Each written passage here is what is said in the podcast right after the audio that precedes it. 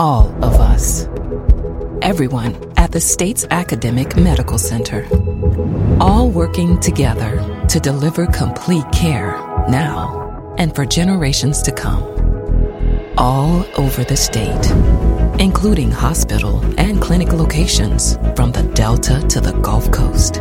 All for one reason you, the University of Mississippi Medical Center. All for your health. This is an MPB Think Radio podcast. To hear previous shows, visit MPBOnline.org or download the MPB Public Radio app to listen on your iPhone or Android phone on demand.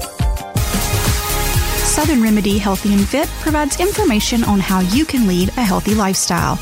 I'm the host, Josie Bidwell. Search for and subscribe to Southern Remedy on any podcasting app to not miss any episode.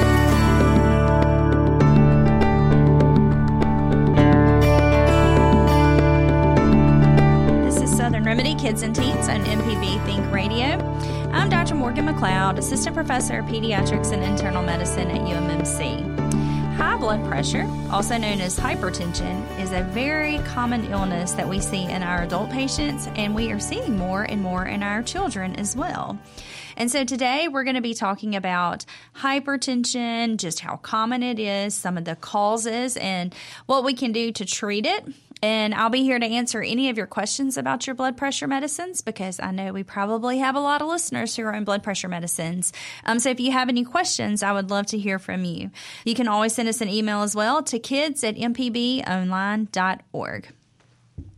Uh, we haven't talked about blood pressure in a long time, so I figured it would be a good topic today. You know, we've kind of been slowly talking about just how to be happy and healthy in 2024. And I feel like addressing hypertension goes along with that because uh, majority of people don't know they have high blood pressure unless they go to the doctor. So, one of the most important things uh, about staying healthy is making sure you're getting your regular checkups. I can't stress that enough. Um, and this is not just for your kids. You know, uh, we definitely want your children to be going to their yearly checkups, and they need to be making sure they have their evaluations every year by their doctor and up to date on their vaccinations. But it's also really important as adults. You know, we talk all the time about how kids um, see what we do and they follow us. So if we are starting the precedence with taking care of ourselves and going to our regular checkups and they know that, they're going to be more likely to participate and go to their checkups too. And then also, if we're starting them young with going to their regular checkups every year, then that's going to be something that they're going to carry into adulthood because they're going to know how important it is to prioritize their health. So, I say all of that because most people won't know that they have high blood pressure unless they're going to their doctor and unless they're getting their blood pressure checked. Because it's not like you're just walking around checking your blood pressure every day. Um, so it's really important that you're going at least once a year, um, getting your blood pressure checked. For our children, we don't recommend starting blood pressure checks until age three.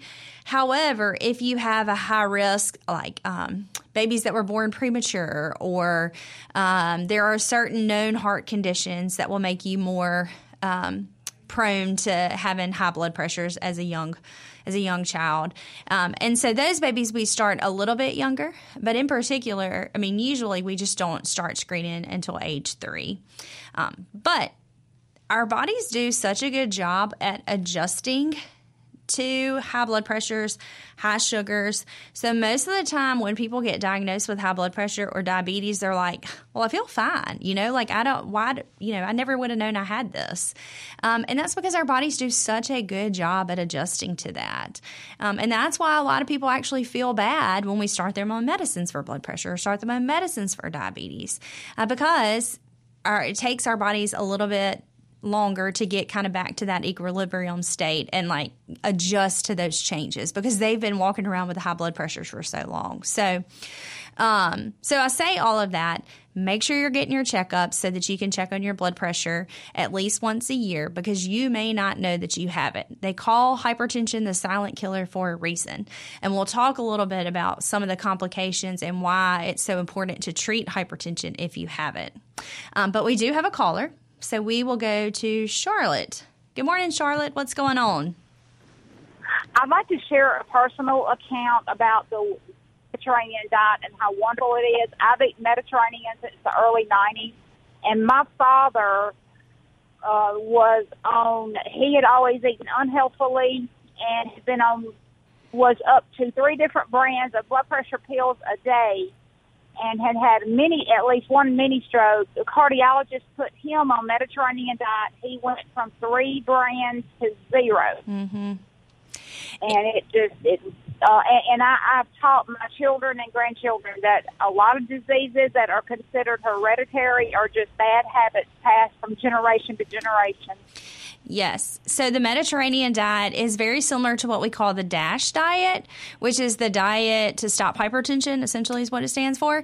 Um, and all the stuff that you're saying is so true. If you follow the DASH diet, or it's essentially the Mediterranean diet, um, you can actually replace at least one blood pressure medicine. But it sounds like in your dad, they were able to replace more than just one. Um, but essentially, the Mediterranean diet is just uh, lots of uh, chicken, fish, fruits, vegetables, um, healthy oils and fats. Uh, maybe you can elaborate, Charlotte, on some of the stuff that you have found in your diet. Because I think a lot of people are intimidated by it when I tell them about it, but it, you, there actually is a very wide variety of foods you can eat. Yes, I consider it a lifestyle, not a diet. It might say diet technically, but it is a lifestyle and is wonderful. And I, uh, I eliminated sugars, uh, no white rice. I eat brown rice, no white potatoes. Red potatoes have a lower glycemic index. And uh, whole grains. I, I no white flour of any form, whole grain or whole wheat. 100%. It has the only thing I eat. Good. And, then, And uh, and and and olive oil should be the only source of fat. Uh, no butter, shortening, anything like that. right. And then with regards to meat, what kind of meat do you do you eat? Fish, chicken, turkey. Yeah. Oh, that's all I consume. Yeah, so they always tell us if it flies or swims, you can eat it. um, so a lot of the like red meats and pork and things like that. I mean, it's okay to have, but definitely need to prioritize the the the fish, the chicken, the turkey, exactly what you were talking about. Well, thanks. y'all for your program. yeah, thank you so much for calling. Um, and that was actually one of the things we were going to talk about later because one of the first things that we recommend when you get diagnosed with hypertension is lifestyle changes. Um, and I, I always try to preface it when I talk to my patients about, you know, we can we can do all the lifestyle changes. You can lose weight. Sometimes genetics outweighs everything, and you still may have to get on at least one blood pressure medicine. But if you do make the lifestyle changes and you do watch your diet, a lot of times we can replace that you know, it replaces a blood pressure medicine. It can make a huge, huge difference. And so uh, the DASH diet is the one that we go by. It's essentially the same thing as the Mediterranean diet. Um, and it is the one that is recommended by the American Heart Association as well. So, um, thanks, Charlotte, for bringing that up. We'll talk a little bit more about that later in the show, too. But um, that was a great way to start because a lot of times you can change all of a lot of your health and your future health problems just by changing your lifestyle and your diet. Yeah, they they say something similar about uh, Alzheimer's, doc. They say that like genetics may get you in the end, but you can really help yourself out by taking out certain things of your diet. If Alzheimer's or dementia runs in your family, I think they call it a grain brain.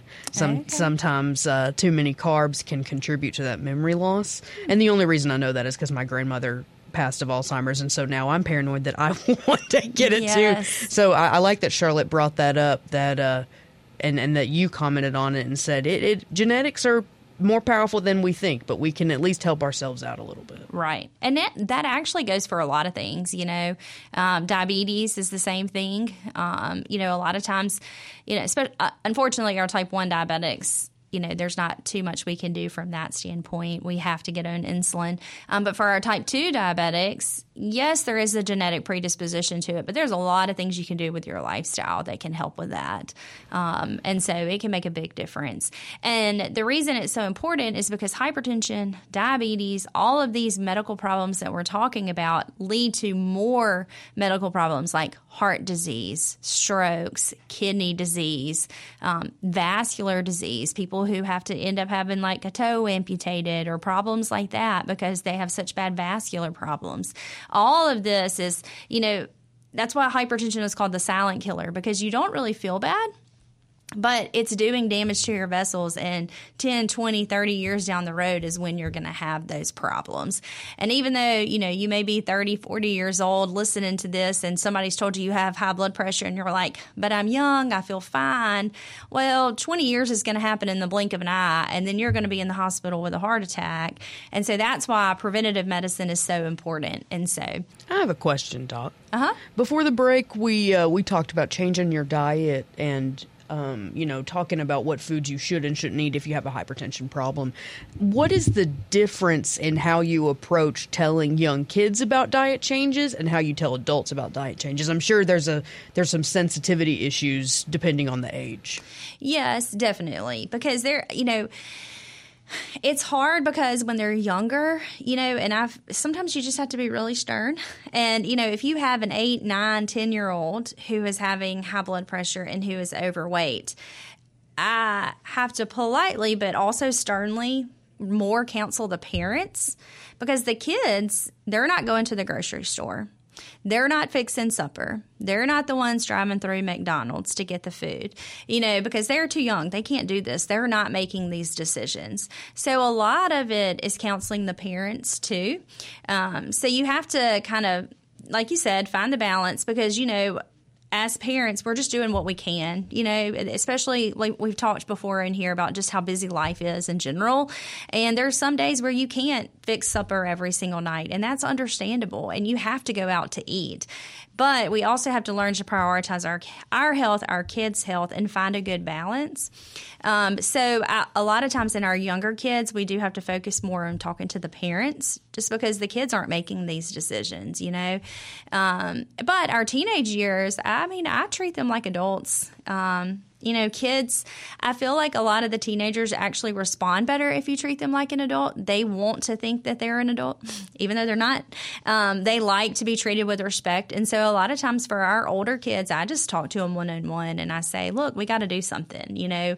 Um, and I also try to talk to them, especially as they get a little bit older, like 16, 17, 18, you know, try to remind them that they're about to go off to college or um, maybe move out of the house and start a trade job, whatever whatever their future may be, but they're not always going to be under mom and dad's roof. And so we've got to start taking responsibility and making some of these healthy decisions. And I don't ever, you know, Charlotte mentioned too, um, that is called the Mediterranean diet, but she doesn't like to label it as a diet. And that's what I always try to do too. I don't ever say we got a diet. I say we got to change our lifestyle. Um, you know, we've got to make better choices. Is a lot of the times the words that I use with when I'm talking to kids, um, because you know if you label it as a diet, that just has so many negative connotations. But if you talk about it more as a lifestyle and making healthy choices, then it kind of changes your whole perspective on it. You're not so focused on why you have to lose weight, you have to do this. Because I've had patients come in who, you know, may have probably needed to lose closer to 30 pounds, but really only lost five, six pounds. But they've really changed their lifestyle and what they're eating, and it's made bigger differences. So even though they're not seeing huge movement on the scale, in the medical side of things with the blood pressure and the lab work we have actually seen improvements. So i you know i don't like to label it as a diet either. I like to just say lifestyle changes and that we're making healthier choices. So um, sorry that was kind of a long-winded answer but hopefully maybe that answers your question no yeah for sure it's just I, you know as a professional i'm sure you know that when we talk to women of a certain age, those diet conversations probably need to be a little bit more sensitive. Exactly. And so I was just curious how you handled those sensitivities depending on age? I really try never to say diet, even with my adults. I mean, I'm sure it slipped a few times, but I try to make more of a conscious effort to never say diet, um, just because I know all of the negative connotations that can come with that. And I, I try to talk more based off of lifestyle um, and healthy decisions. So, but you're exactly right. You do have to be very careful with that. And it's the same thing as with adults, too, you know? And I feel like, um, the other tricky part that comes with it when we do say diet and all of that is people feel like they're getting reprimanded and they're not really getting that like trust with you. You know, you have to have a good relationship with your doctor. You have to feel comfortable in sharing with them. And if they feel like as a doctor you're just telling them you got to lose weight, you got to do this, then they're going to f- not be as open to coming and telling you when they're having problems because they're like, well, they're just going to tell me I need to lose weight or they're just going to tell me to do this instead of like feeling more comfortable with you. So, um, so yes, it's definitely important for kids, but it's also important for our adults too. So I always try to be a little mindful of that when I'm talking to my patients about it. All right, we've got some callers, so let's go to Dot, who's in Flowood. Good morning, Dot. What's going on? Hey, hey, I have a question that is probably I already know the answer, but I thought there may be a lot of people like me. I'm kind of obsessive about my high blood pressure because I um, I'm 83 now, but I never had health issues until the last couple of years, and I'm kind of getting obsessive about getting that blood pressure con- under control. Every time I go to the doctor, it spikes. It's just like over the top he thinks I'm on my deathbed. and then, then I, you know, and so I just, um, just the very mention of it, I, I, my blood pressure spikes. It, you know, it, when I'm talking with people, anybody, is there something like, do I need, um, some counseling or, or something like that? I, I don't understand why I'm so obsessed with it, except that maybe I think I should be perfect and I'm not. yeah. So you are not alone in that. That is very, very common. Um, well, number one, the fact that you know you're made it 83 years, that's amazing. It means you've taken very good care of your body. So kudos to you on that. But it is one of those things that as we get older, typically our blood pressure just goes up. Um, so I don't think it's anything necessarily that you've done. It's just very common. The older we get and as we age, it's a natural process that our blood pressure does tend to go up just in general. Um, but we do have a lot of people whose blood pressure spikes when they go to the doctor, and that's the term we use for um, white coat hypertension. You probably heard that term before. Uh, um, yeah, and so we have now, you know, we know we've always known there is a condition, white coat hypertension, and we'll get people to monitor their blood pressure at home. But there are some people who are still a little weary and they're worried about their blood pressure. And so there's lots of programs out there with like what we call ambulatory blood pressure monitoring, um, where you can get your blood pressure checked at home pretty routinely. Um, I know at the university we have a telehealth program uh, where we have nurses and pharmacists and that are monitoring people's blood pressure. So what they do is they get sent a kit and it is able you're able to check your blood pressure, you know, one to two times a day, and the information is sent directly to the nurse and the pharmacist, and all of this is monitored, I think, by um, a cardiologist too but they review your blood pressures over time and they can track and decide if you need a medicine or not. Um, so, because we we know that most people's blood pressure is actually going to be better at home than it is at the doctor's office, and so that's very common. And so that's why we like to do the home blood pressure monitoring or ambulatory blood pressure monitoring, so we can get more accurate results of how your blood pressure truly is. So, maybe something to talk to your doctor about because I know, like I said, we have one at the university, but I'm sure there's multiple places that are doing that as well. Um, because I Yeah, had a patient. oh, go ahead. I was going to say I, I started that program at one point, but I am so absolutely busy. Uh, It's a lot of reasons for why the blood pressure's up, but um, I, I've never had like I couldn't go consistently and run take my blood pressure.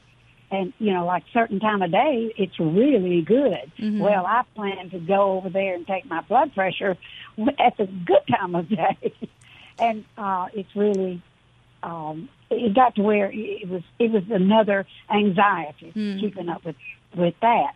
So I asked the doctor if I could drop it, and, and I did. Gotcha. And um, but but if it's causing me to be even more anxious, it seems to me like it's not a good thing for me. yeah. Uh, is there an attitude that I need to look at on that? Well, and then the other thing I was going to say if anxiety is the major factor into all of this, I have had some patients that we have just put on anxiety medicines. Um, and Dr. Stewart, y'all all know Dr. Jimmy that hosts the Wednesday show. He was he was one of the doctors that actually trained me during my residency, and he is a hypertension specialist. And so he would tell us during our training a lot of times that sometimes that's all people need actually is an anxiety medicine, and it brings their blood pressure down. So he has some people that are on Zoloft or Lexapro, and they call that their hypertension medicine um, because you know it's actually treating their underlying anxiety, which has led to all of their elevated blood pressure. So So I may talk to him about an anxiety. See, I take losartan, and um, and and then on the side we have tried all kinds of uh, varieties of various um, treatments. You know, lower this and and raise that, and all all those kind of things, and it just doesn't seem to change. Um, usually, when I eat right consistently and can exercise consistently, it helps. mhm. But um, but I'm I'm really tired of tuna fish. I get it. I get it. Just I'm, I'm tired of the battle. I think. Yeah. But anyway, I just thought um, I, I would say ask if you know if if I needed counseling or something because I'm just so obsessive about it. You definitely could. You know, if you're a little hesitant to do an anxiety medicine, you know, I'm a big believer Yeah. in counseling. I think that's that's Okay. something that would be very helpful. Okay. Well, I'll talk to the doctor and and see if um you know now the doctor doesn't have much time to sit around and talk to you. Yeah. Uh, you know, under under new in health insurance programs and things, but um, you know he tries. It- It's just a real, you know, it's a burden on them too. To, um, you know, have insurance, health insurance be so. Um, the individual is more responsible for your health than the doctor is. yeah. So, Insurance limits a lot of what we do, unfortunately. Yeah. But yeah, well, it sounds like you were very well aware of it, and I think that maybe addressing the underlying anxiety would probably help your blood pressure. So, Okay, all right. I, I'm I'm I'm undergoing a lot of um, situations in, in my home and uh, family illnesses and that sort of thing. I think that may be part of it too. oh, for So, sure, that definitely Yeah. can. Well, thank you, Miss Dot, for calling. We appreciate it. Um, we had a caller who just left a question, and she said, If you don't have a genetic disposition to high blood pressure, but you're vulnerable due to your weight, can you lose enough weight to change that? And the answer is most likely yes. Um, you know, if you don't have a strong family history of high blood pressure and you're the first person in your family to have it, but you are overweight, um, most of the time, just with some lifestyle changes, you can make a big difference with losing a little bit of weight um, and it can bring your blood pressure down. So we know that there is a strong connection between obesity and hypertension, just like there is for um, obesity and diabetes, type 2 diabetes. Um, and if you can lose weight, a lot of times you can bring that blood pressure down. So, um, some of the tricky things that can play a role is, you know, like if you do have a family history of high blood pressure, or um, maybe you have had long-standing blood pressure that's done a little damage to the kidneys. Sometimes, once the kidneys have a little bit of damage, it can be a little bit harder con- to control blood pressure. Um, so, there's always some caveats. Uh, but majority of the time, if you can lose weight and you can change your lifestyle, and the lifestyle not only includes diet, it includes aerobic activity too, you know, getting your heart rate up, getting some exercise. A lot of times you don't have to have a blood pressure medicine. In fact, unless your blood pressure is at like a, a scary high level, um, if it is just elevated in your stage one hypertension, um, even sometimes stage two, but we could start with just stage one hypertension. it's recommended to try lifestyle changes, and they recommend to try for at least six months um, before you consider having to add a medicine. So we try to give you a really good, fair effort, you know, to hold off in a medicine. I always say, contrary to popular belief, we don't really try to put everybody on a medicine if we don't have to. Um, so we really try to give you at least six months of lifestyle changes, and so you can really have a suitable amount of time to make some of those changes to bring your blood pressure down before we give you a medicine. And I want to th- say too that if you do end up having to get on a medicine, don't consider that like defeated or it didn't work. You know, continue to work on the lifestyle changes because we always reassess. We usually see you every six months or so if you have high blood pressure. So we're constantly reassessing to see if you can try to come off the medicine. So, this is Southern Remedy Kids and Teens on MPB Think Radio. We have been talking today about hypertension and high blood pressure. So, we have talked a lot about just high blood pressure, and um, we've had some callers. We've talked some about the lifestyle changes and some of the different things that can affect it. Um, and now I want to talk about some of the complications and why we get those complications. Um, we had another person send us a question that said, um, would a blood pressure of 130 over 90 be considered concerning for an 84 year old? Um, I would say no. Uh, you know, as I mentioned earlier, as you get older, your blood pressure does become higher just in general. And so we tend to get a little bit more lenient with our blood pressure as you get older. Now, what we consider hypertension is anything, you know, there's two different blood pressure numbers. You have the top number, which is your systolic number, and then you have the bottom number, which is your diastolic number.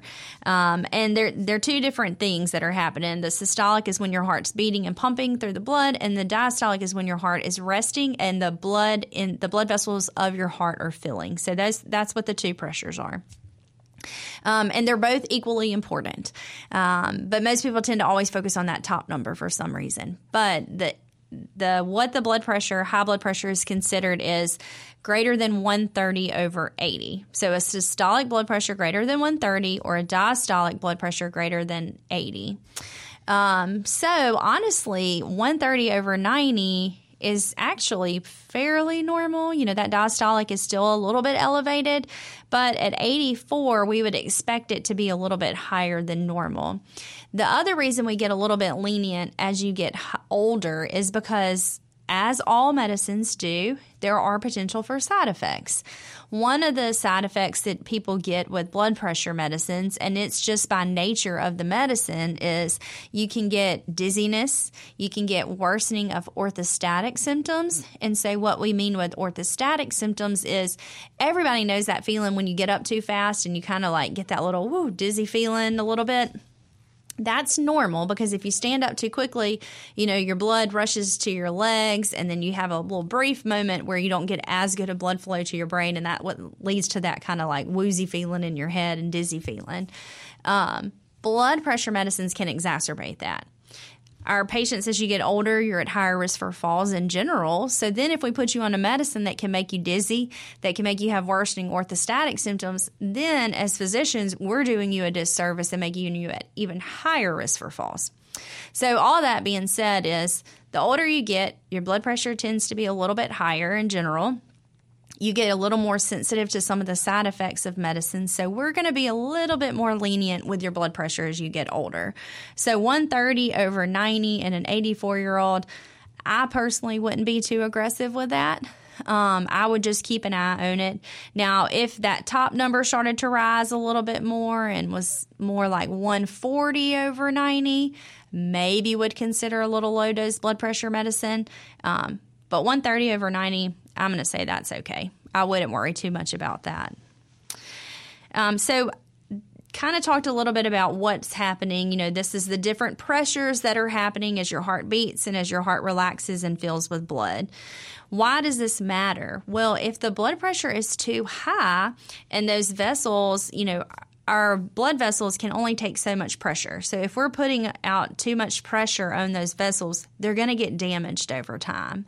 And the damage comes to the usually the smaller vessels. The big vessels, yeah, they're going to get some damage, but we're thinking more of like the smaller vessels as everything kind of breaks off and starts um, you know, supplying blood to the big organs. So, like the little smaller vessels around your heart, um, the smaller vessels lead into your kidneys, the smaller vessels in your brain, the smaller vessels in your eyes. These are the ones that are having damage done to them over time when maybe you're not feeling that bad because, like I said, your bodies do such a good job at adjusting to those higher blood pressure levels that you don't really notice it. You may not have any symptoms of it. Um, but over time, damage is slowly but surely being done. And so the damage, you know, the blood vessels have problems getting there. And then when that happens, in particular, your heart and your brain vessels, we think about strokes and heart attacks because over time that can lead to some blockage in those arteries. And whenever you don't get, whenever they're blocked, you don't get blood flow. And then when you don't get good blood flow to your heart, you have a heart attack. When you don't get good blood flow to your brain, you have a stroke. Um, same thing with the kidneys. When the kidneys aren't getting good blood flow, they'll eventually, slowly but surely, start dying out over time. Now, you can also get a stroke from having too high blood pressure because those pressures in those arteries get too much and the blood vessels actually burst. So, a lot of the times when we think about a stroke, we think about you're not getting enough blood supply to the brain and the brain tissue dies. Um, but you can also have it where one of the blood vessels bursts and you actually have a bleeding stroke or a hemorrhagic stroke. Um, and a lot of times that's either from an aneurysm or from uncontrolled high blood pressure because the arteries burst. So, so you can see that a lot of times a lot of the damage is being done and you don't know it. And that's when the problems are happening. So, just some statistics that I found is people with their first heart attack, about seven out of every 10 with their first heart attack have high blood pressure, whether they know it or not. Um, for the stroke, about eight out of 10 people having their first stroke have high blood pressure, whether they know it or not. Um, heart failure, seven out of 10 people with heart failure have high blood pressure, whether they know it or not. And kidney disease, I couldn't find a good number for it, but I would say is probably nine out of 10 if I had to guess. Um, people with kidney disease end up with having high blood pressure and they didn't realize it. So it is a big, big problem that leads to even bigger problems if we don't address it. And then I also saw that it's almost one out of two. It's almost 50% of people have high blood pressure. So right now it's uh, me, Lacey, and Abram. so at some point in the next 10 years, chances are one of us is going to be diagnosed with high blood pressure. and considering that my mom, my dad, my grandparents, and everybody in my family has high blood pressure, I'm sure it's me um, because I am not always great about my lifestyle, admittedly. I love salt. So, um, you know, I, one of us at some point is like the likelihood is one of us is going to be diagnosed with high blood pressure. So, all right, we've got another caller, Larry. Good morning, Larry. What's going on? Okay. And oh, uh, at, my, at the age of 70 in 2020, I had to have my mitral valve replaced because I have an enlarged heart and it tore the mitral valve. Mm-hmm. And what I never did smoke, okay, but when I woke up from the surgery and uh, from the intensive care after the surgery, I was on a ventilator. Now it wasn't an invasive; it was non-invasive. But they don't put you in a ventilator for a precautionary reason. There's a reason for it to be on it, and I wonder why I might have been on that ventilator. Well, it was just a short period of time. Yeah. Um, well, a lot of that, when you have your mitral valve replaced, that's a pretty big procedure. I'm assuming they probably cut your chest open. They did, yes, ma'am. Yeah, and, and they put a pacemaker in too. You know, yeah, of course that was afterwards. Yeah, yeah, yeah, yeah. So anytime you have a valve replaced like that, now there's some things that we can do to the aortic valve now where we don't actually have to cut your chest open, um, but the mitral valve. Yeah, I heard about the new. I heard about that new procedure. Yeah. Yeah. Uh huh. Mm-hmm. Yeah, the TAVR. Yeah, but um, for your mitral valve, majority of the time you do have to have your chest open, and a lot of those, I'm not sure if you had to. Did you have to have any kind of bypass surgery with it, or did they just strictly fix no. your valve? No, never had that. According to my cardiologist, I never had a heart attack. Yeah. Okay. So sometimes when they put you, a lot of times, I would say. Uh, a decent amount of times. I don't know a statistic, but a lot of times when you have to have your valve replaced, a lot of people end up having bypass surgery too. And so when that happens, you have to go on the bypass machine and they have to stop your heart for a little bit and, and all the things that go along with that. And so a lot of times they need your body to rest. And so they'll keep you on the ventilator for a little bit just to let your body rest more than anything. Um, and so even though you didn't have the bypass surgery, they may have thought your body just needed a little bit longer time to rest because your body had been through a lot with that surgery. Um, and so that may be part of it. The um, another reason sometimes they'll keep you on the ventilator a little while is if you have sleep apnea. A lot of our patients with sleep apnea or um, lung disease like COPD, they can have a little bit harder time waking up from the anesthesia. And so, again, they'll keep you on the ventilator for a little bit longer just to kind of help your body and your lungs, everything, get all that CO2 regulated before they take you off the machine. You see, my heart, my mitral valve became torn, take, uh, became uh, un, uh, untethered because of high blood pressure Mhm. because my heart is large, and according to my cardiologist, my heart is seventy percent larger than what it should be. Mm. You know, Mhm. and, that, and that, I'm sure that's because the valve become apart. Is the heart stretched? Yeah, it could be. It could be. Yeah, there's lots of different reasons, but yeah, it could be. Yeah, so when you have uncontrolled hypertension or high blood pressure and your heart is having to pump against those higher pressures, um, one of the parts of the the part of the heart is the left ventricle is the one that pumps the blood out to the body into the aorta, and if it's having to pump against higher pressures all the time, it just gets thicker and thicker and thicker, and so we'll see that happening where the hearts get a lot bigger uh, because they're having to pump so hard against blood pressure. The good news is is a lot of times we can get some of that back in that can help the heart if we can just bring the blood pressure down and there's certain medicines we like to use for that. Um, but we can the heart is pretty good at remodeling and we can get some of that back when that happens. Okay, so this goes back to what you were saying right before I came on about the salt and high blood pressure, because that's what caused. I had uncontrolled high blood pressure, and I knew I, I needed medication for for years, but I didn't have health care, so therefore I couldn't go to the doctor to get the medication, mm-hmm. and this is an end result of untreated hypertension. Mm-hmm. So, like you were saying, this emphasizes the importance of people watching their blood pressure. If they have high blood pressure, keep it under control so they don't wind up in the same situation I'm in. Yeah, yeah. Well, thank you, Larry, for calling and sharing your story. We appreciate that. Thank you for your show. You got an excellent show. Oh, thank you, Larry. We You appreciate that. show. God bless you for what you do. Thank you, thank you. Um, so we spent a lot of time about, uh, you know, talking about hypertension and some of the complications that can happen and how um, the damage is done over time. Um, and so now, just kind of want to recircle back to what can you do about that. So um, we've talked a lot about lifestyle and how important it is. And our first caller brought up the Mediterranean diet, um, which is really similar to the DASH diet. Um, so we know that changing to a diet that um, has, you know, she mentioned she does a lot of whole grains. She doesn't do anything white, no white flour, no white rice. Um, everything's brown rice, whole grains. Um, we talked about meats. We try to avoid the red meats and the pork, and we used to we like to do a lot more um, if it flies or swims. So chicken, fish, turkey, and then healthy oils and fats. It's okay to still use oils, and it's okay to still eat fats, but we want to eat healthier oils and fats. Exercise, I can't stress that enough too. Um, yes, I will say we had a caller um, that ended up hanging up and they asked, What is the biggest thing that you can do to help? With your blood pressure, lifestyle wise, and it is diet. I will say, hands down, diet makes the most difference. But exercise is super important too. At least 30 minutes a day, five days a week, getting that heart rate up. That will help your heart. That actually helps lower your blood pressure too. So, um, we got a caller, so I want to get to Miss Cheryl before we run out of time. What's going on, Miss Cheryl?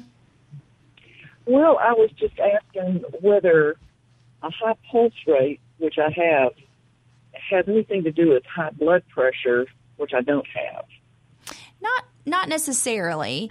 Now, if sometimes if you have a high heart rate for too long and depending on what kind of rhythm, it can put some problems and stress on the heart, which I guess ultimately could lead to some higher blood pressures, but not always. I have several patients who just have a low, I mean, a higher resting heart rate, or I have some patients who don't have high blood pressure, um, but actually have lower heart rates and end up with pacemakers and never have had any problems Wow. with their blood pressure. So it doesn't Yeah. always, but majority of the time, you know, we do see some changes in the heart rate with people with blood pressure issues, but Yeah. a lot of times, no, I've always, don't. Yeah, I've always had a high pulse rate. I mean, for decades and decades, but it doesn't. You know, I've never had high blood pressure, so I guess just. keep- I don't suppose there's there, there's not any medication for high pulse rate other than just get exercise, right? Getting exercise and trying to build your stamina up. And depends on how high it is you know i mean if, you're, if it's like in the 90s eh, i'm not really that worried about it. Yeah that is considered high but i don't think you probably have to do anything. But if you're Oh, good. consistently above 100 110 then yeah there's beta blockers that are really good at bringing your heart rate down and sometimes we'll do that especially if you're having symptoms from it like if you feel like your heart's racing Yeah, no, none of that. It's just it's just a regular. That's just my regular mo. So I guess I won't worry too much about it unless something comes up. I appreciate it. yeah thanks for calling we appreciate it Okay, bye bye. Uh, we'll go next to Bob. Good morning, Bob. Good morning. I have uh, I'm 81, and when I was young, my blood pressure stayed right around 120 over 80. Now, it kind of hangs around 165 over 85 or 90, and I'm curious: do you get a break when you're older, or is that bad? Yeah, so you know it, when you think about our blood pressure, we've always heard 120 over 80, and the difference between that top number and that bottom number is only 40. That's our pulse pressure. When you mentioned yours is 160 over 80, um, you know I had I said earlier in their show that we expect to see blood pressures get a little bit higher as you get older. The thing I also didn't mention was you get that a widened pulse pressure, so you get a bigger difference. So 160 over 80, that's a difference of like 80 instead of 40. So those are all really common things that we see um, as you get older, and we see a bigger difference between that top number and that bottom number. Now 160 is pretty high. Um, you know, I try to give you up until about 140, sometimes 150, but when you're getting to 160, you may be needing to get on a medication to help bring that blood pressure down. The tricky part though as you get older is if you have that such a big difference between that top and bottom number, we also we got to bring that top number down that 160, but we have to find a good balance because we don't want to bring that bottom number too low um, because that will make you feel crummy too. So you know, you're one of those cases that's a little bit trickier that I probably would lean a little bit more towards putting a blood pressure medicine on you, but I also have to find a good balance with that bottom number and not making it be too low. So, What is um, significant about the spread? What's significant about that? well, it's just a it's a it's a difference. We sometimes it can be indicative that you're having some problems with your aortic valve, so that would be a good thing. You want to make sure that your doctor is listening to make sure they don't hear any murmurs or anything like that. But majority of the time, it's just normal. It's just the pressure differences in the arteries that we see over time. It's something that's very common that we see. So the biggest thing would be my, uh, my issue is going to be behavior because I'm uh, I did some damage to my knee, so I haven't walked in a couple of months, and I know that's not good. yeah. But snacking on junk, that's a big deal. So for me, it is a concern, and I need to behave myself better. Yeah. Well, we all do, Bob. Don't beat yourself up. but it sounds like there are some things that you could do with your lifestyle before having to start a medicine. But I would recommend with that blood pressure, keeping a close check with your doctor every so often so that we can make sure that, you know, your lifestyle changes are working so that you don't have to get on a blood pressure medicine. But but thanks for calling and sharing that with us. But yeah, I would keep a close eye on it if I were you. All right. Well, this has been such a good topic. Always love talking about hypertension. Thank y'all so much for your calls. Thank you, Lacey and Abram, for being our producer and our call screener. Join us next Thursday at 11. Stay tuned for NPR's Here and Now. This is an MPB Think Radio podcast. To hear previous shows, visit MPBOnline.org or download the MPB Public Radio app to listen on your iPhone or Android phone on demand.